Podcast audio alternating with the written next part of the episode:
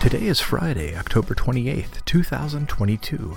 This is the Link NKY Daily Headlines Podcast. I'm Matt Spalding. On today's episode, Inside Link What a Year It's Been. Diary of a Wimpy Kid author draws fans from all over Tri State to Loded Diper Show.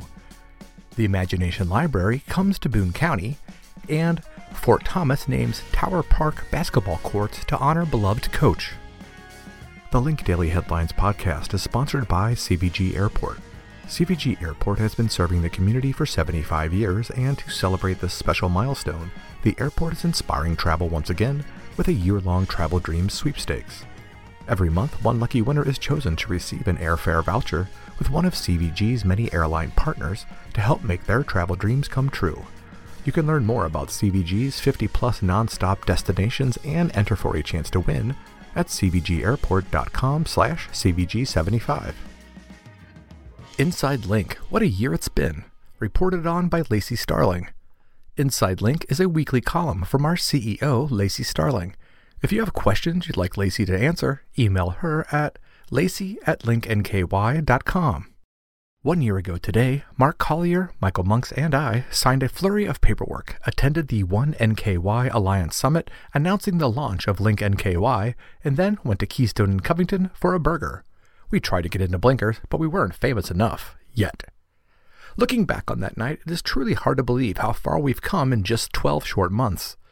When we built the business plan for Link, our original projection was that we'd end the first year with six full time staff, we're currently hiring our 13th full time employee. We thought we'd have a handful of editorial contributors. We have 24. We thought we'd print a newspaper every other month for at least the first three years. Next month, we launch our weekly print newspaper. We projected needing to hire a salesperson in early 2023. We've already hired two. We were hoping to put up 45 to 50 pieces of content a week. We are averaging 85 per week now more news coverage for NKY than any other outlet in the universe. I could go on, but you get the point. No matter what goal we set for ourselves in the beginning, we've exceeded it by a lot. And there's only one way that's possible. We have the support of our community. The Northern Kentucky community has embraced Link so much more swiftly than I ever thought possible. The engagement, readership, financial support, and overall excitement that NKY has given us has been absolutely overwhelming. In the rare moments when I get to take a deep breath and step back, I am truly humbled by the trust and support we've received from our audience. But once I've taken that deep breath and been grateful, I remind myself that we're just getting started. 12 months is a lifetime in the startup world, but it's a blip in the life of a community.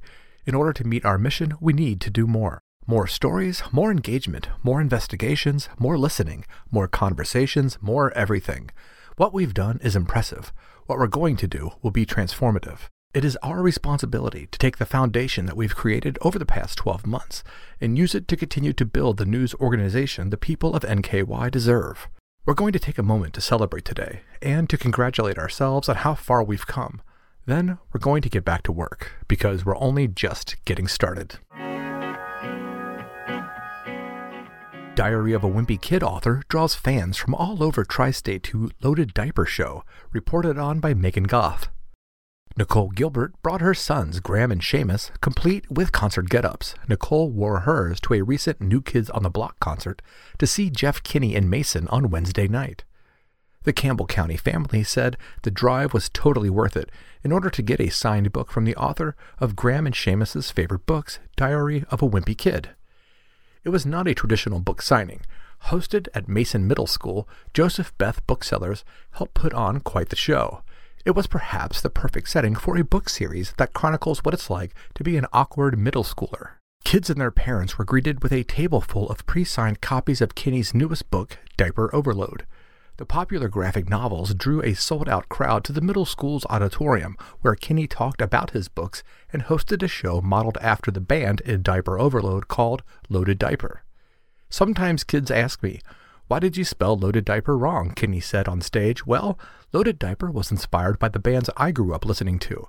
So, back in the day, lots of bands spelled their names wrong. We had Def Leppard, we had Motley Crue, and if you wanted to keep it dumb and short, we had Ratt. The parents, needless to say, loved that part. I mean, I love the books, Seamus Gilbert said. He couldn't come up with the words to say why, other than they make him laugh. I like them because a lot of kids find them enjoyable to read, Nicole Gilbert said. I'm a teacher, and it's gotten a lot of kids to read. The show continued with a drawing tutorial, followed by a concert from Loded Diper themselves. The crowd, which came from near and far, loved every second of it. The Imagination Library comes to Boone County, reported on by Grace Tierney. The Imagination Library is now available in Boone County to get future kindergartners reading ready. Each month, every registered child in Boone County from birth until age 5 will be mailed a hand selected, age appropriate, high quality book for free. Founded by country singer and philanthropist Dolly Parton, the Imagination Library provides free books for children around the world. For more information or to register, go to bcpl.org. Fort Thomas names Tower Park basketball courts to honor beloved coach, reported on by Robin G. In a surprise ceremony on Tuesday, the city of Fort Thomas honored the man known to most simply as Coach Kenny. The city renamed basketball courts at Tower Park for Robert Kenny Shields, whose long and winning career has spanned more than three decades. Shields served as basketball coach for St. Thomas High School for 10 years and spent 13 years at Highlands High School before moving on to coach 16 more years at Northern Kentucky University. A sign at the court now reads Coach Kenny Shields Basketball Courts, and his signature, taken from a 1967 St. Thomas yearbook, is emblazoned across the court. City officials, with the help of family and friends, planned for the honor and managed to keep the project secret to surprise the coach. They gathered with community members and former players and fellow coaches to pay tribute to his leadership and legacy in the community. The coach holds the Greater Cincinnati area record with 766 career wins in 39 seasons as both a high school and college head basketball coach. At Highlands, he won 261 games and five Ninth Region championships and Coach of the Year awards in 13 seasons. He also conducted free basketball camps at the Armory for the youth in Fort Thomas for 35 summers and led numerous basketball camps at NKU and sports of all sorts for many years. For more on Coach Shields, visit our website. And those are the headlines we are following for Friday, October 28th, 2022. The Link NKY Daily Headlines podcast is published Monday through Friday and can be heard on our website or wherever you get your podcasts. Please subscribe and share. Have a comment about the podcast or know a story you think we should cover? Email me, mspalding at linknky.com. And for more on today's headlines and to see what else is happening around Northern Kentucky, visit linknky.com. Enjoy your weekend.